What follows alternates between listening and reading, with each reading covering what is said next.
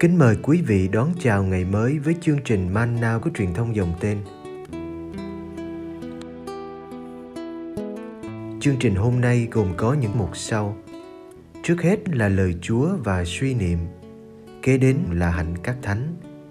Bây giờ kính mời quý vị cùng theo dõi chương trình.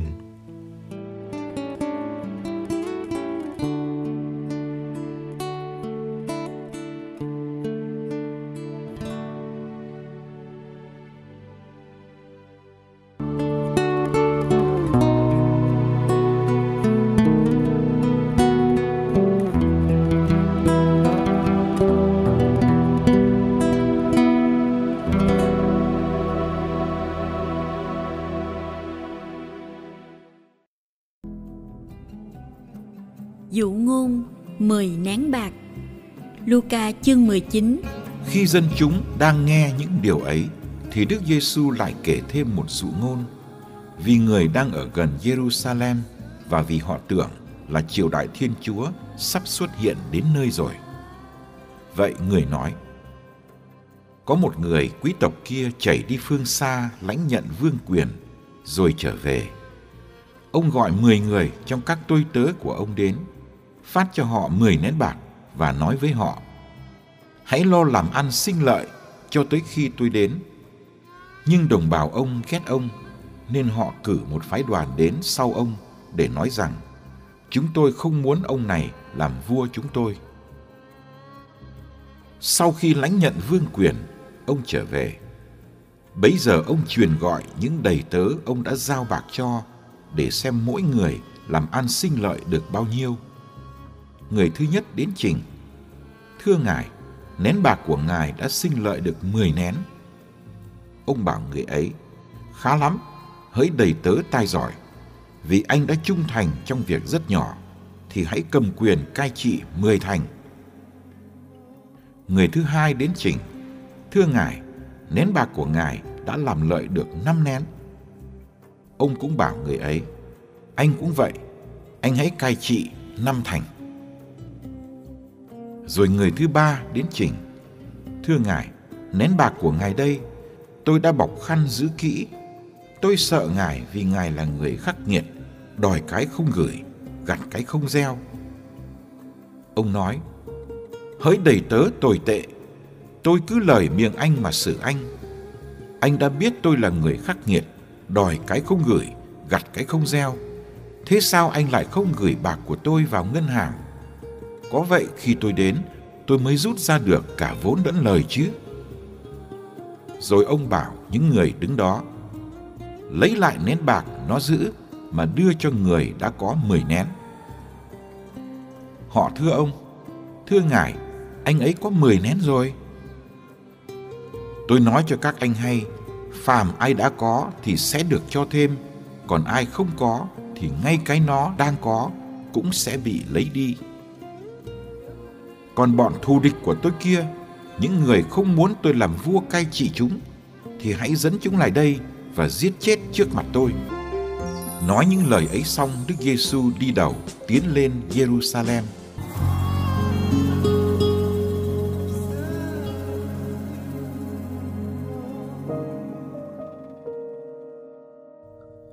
Khi Đức Giêsu đến gần Jerusalem, nhiều người nghĩ rằng nước Thiên Chúa sắp xuất hiện rồi. Họ cho rằng khi Ngài tiến vào thành thánh lẫm liệt như một vị vua, nước ấy sẽ bừng tỏa trọn vẹn trên đoàn dân của Thiên Chúa. Thật ra, nước Thiên Chúa không đến nhanh như họ nghĩ. Đức Giêsu còn phải chịu đau khổ, chết rồi được phục sinh. Sau đó, giáo hội còn phải chờ một thời gian dài. Trước khi nước thiên chúa đến cách viên mãn qua việc ngài trở lại, thời gian của giáo hội là thời gian đợi chờ. Thời gian lo làm ăn sinh lợi với những gì chúa ban tặng. Đó chính là ý nghĩa của dụ ngôn trong bài tin mừng hôm nay.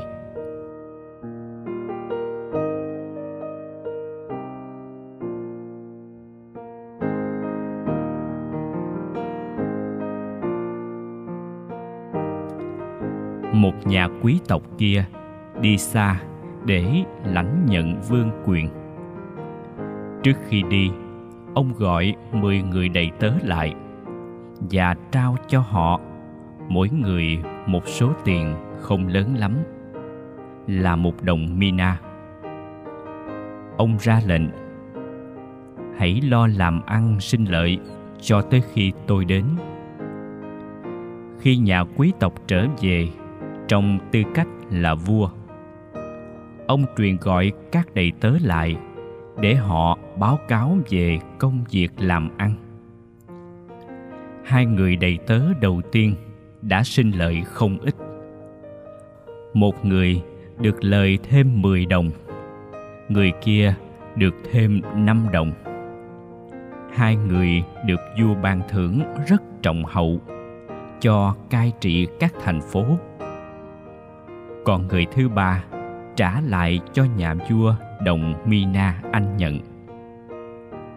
Thưa ngài, đồng mina của ngài đây, tôi đã giữ kỹ nó trong khăn. Tất cả tội của người đầy tớ này nằm ở thái độ giữ kỹ. Giữ kỹ thì chẳng mất gì, vẫn còn nguyên vẹn. Nhưng giữ kỹ lại không thể làm cho đồng tiền sinh lời. Hơn nữa, giữ kỹ là không vâng lời ông chủ trước khi đi. Hãy lo làm ăn.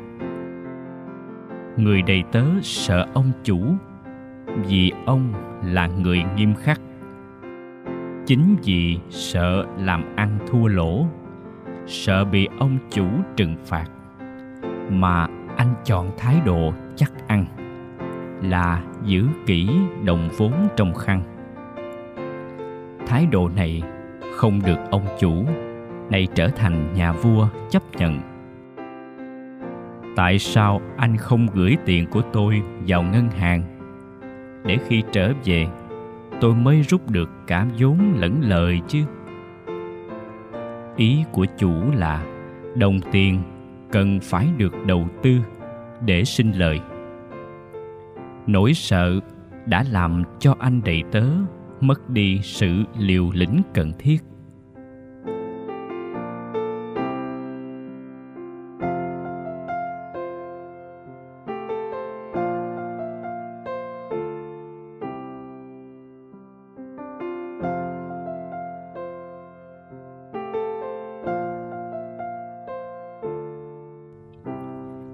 Bài tin mừng nhắc các kỳ tô hữu một điều cần.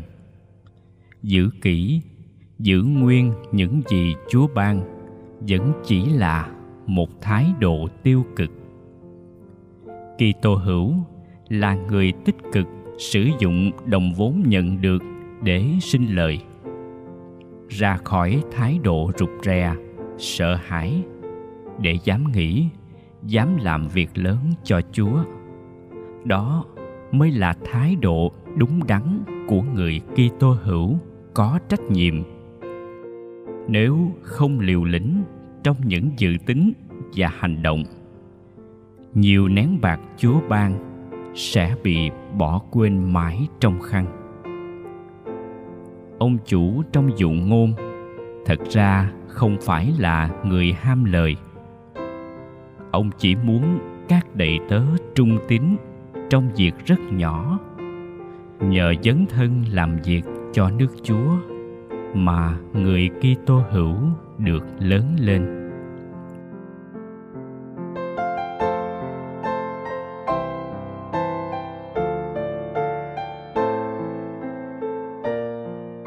Lạy Chúa Giêsu, xin cho con dám hành động theo những đòi hỏi khắc khe nhất của Chúa xin dạy con biết theo chúa vô điều kiện. Vì xác tín rằng, chúa ngàn lần khôn ngoan hơn con. Chúa ngàn lần quảng đại hơn con. Và chúa yêu con hơn cả chính con yêu con. Lạy chúa giêsu trên thập giá xin cho con dám liều theo chúa, mà không tính toán thiệt hơn.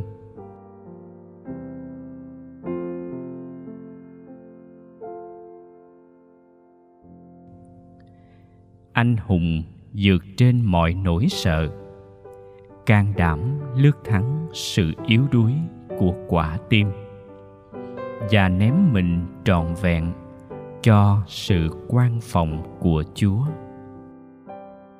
Ước gì khi dâng lên chúa, những hy sinh làm cho tim con rướm máu.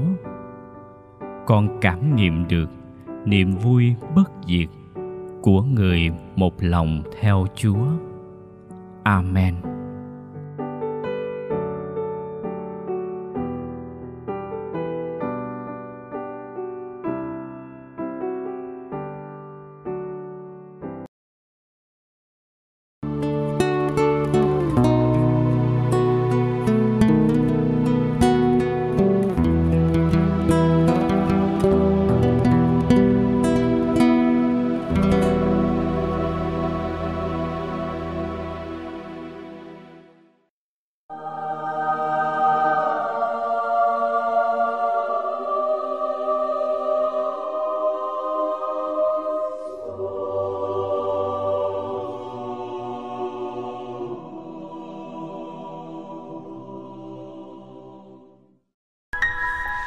Ngày 16 tháng 11, Thánh Gertrude Thánh Gertrude cả là một trong những bậc huyền nhiệm nổi tiếng của thế kỷ 13.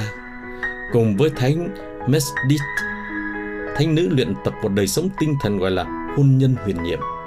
Đó là ngày trở nên vị hôn thê của Đức Kitô, đời sống của ngài kết hợp mật thiết với Đức Giêsu và Thánh Tâm. Từ đó dẫn đến đời sống của ba ngôi Thiên Chúa. Thánh Gertrude sinh ngày 6 tháng 1 năm 1256 ở Eisleben thuộc Saxony, nước Đức. Khi lên 5 tuổi, Ngài được giao cho các nữ tu Benedictine ở Radandok chăm sóc. Sau này Ngài trở thành một nữ tu và làm tu viện trưởng của chính tu viện ấy. Thánh Gertrude rất thích học hỏi. Ngài giỏi tiếng Latin và sáng tác thơ phú dựa vào phụng vụ thánh. Cuộc đời của thánh nữ dù không có những biến động sôi nổi hay những hành động đáng kinh ngạc nhưng sinh hoạt tinh thần của Ngài thật đáng khâm phục. Ngài sống cuộc đời bí nhiệm trong tu viện, cuộc đời ẩn giấu với Đức Kitô. Ngài nổi tiếng là người sùng kính nhân tính thiêng liêng của Đức Giêsu trong sự thống khổ và trong bí tích thánh thể. Và Ngài cũng yêu mến Đức Trinh Nữ Maria một cách đặc biệt. Mỗi ngày, thanh nữ lúc nào cũng chiêm niệm về cuộc khổ nạn của Chúa Giêsu. Và cứ mỗi lần chiêm niệm như vậy, nước mắt của thanh nữ cứ tuôn tràn ra Thánh nữ đã thực hiện rất nhiều việc đền tội cho các linh hồn, và Đức Mẹ đã hiện ra rất nhiều lần với Thánh nữ. Thánh nữ rất sùng kính trái tim vẹn sạch Đức Mẹ và luôn cầu nguyện cho các linh hồn nơi luyện ngục. Thánh nữ từ trần vào ngày thứ tư mùa lễ phục sinh năm 1302. Thánh tích của Ngài còn tại tu viện cũ ở Hoffa. Ngài chưa bao giờ được giáo hội chính thức phong thánh Nhận Đức Giáo hoàng Clement thứ 12 đã cho phép tôn kính thánh nữ vào năm 1677. Lời cầu nguyện của thánh nữ cả Gertrude cho các đảng linh hồn.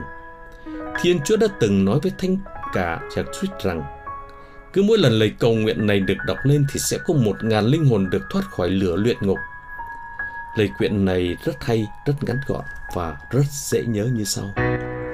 Lạy cha đứng ngự muôn đời, con xin dâng lên cha máu cực thánh của người con chí thánh cha là Đức Giêsu. Cùng với các thánh lễ được cử hành trên khắp cả thế giới ngày hôm nay, cho tất cả các linh hồn nơi luyện ngục, cho những người phạm tội ở khắp mọi nơi, cho những người phạm tội trong khắp cả giáo hội hoàn vũ, những người trong mái ấm và trong nội bộ gia đình của con. Amen.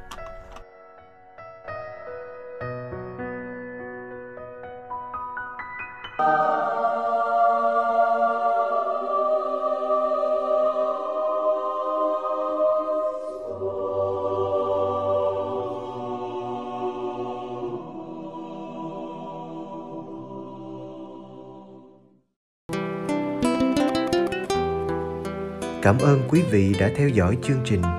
Kính chúc quý vị một ngày mới tràn đầy niềm vui và ân sủng của Chúa và mẹ Maria.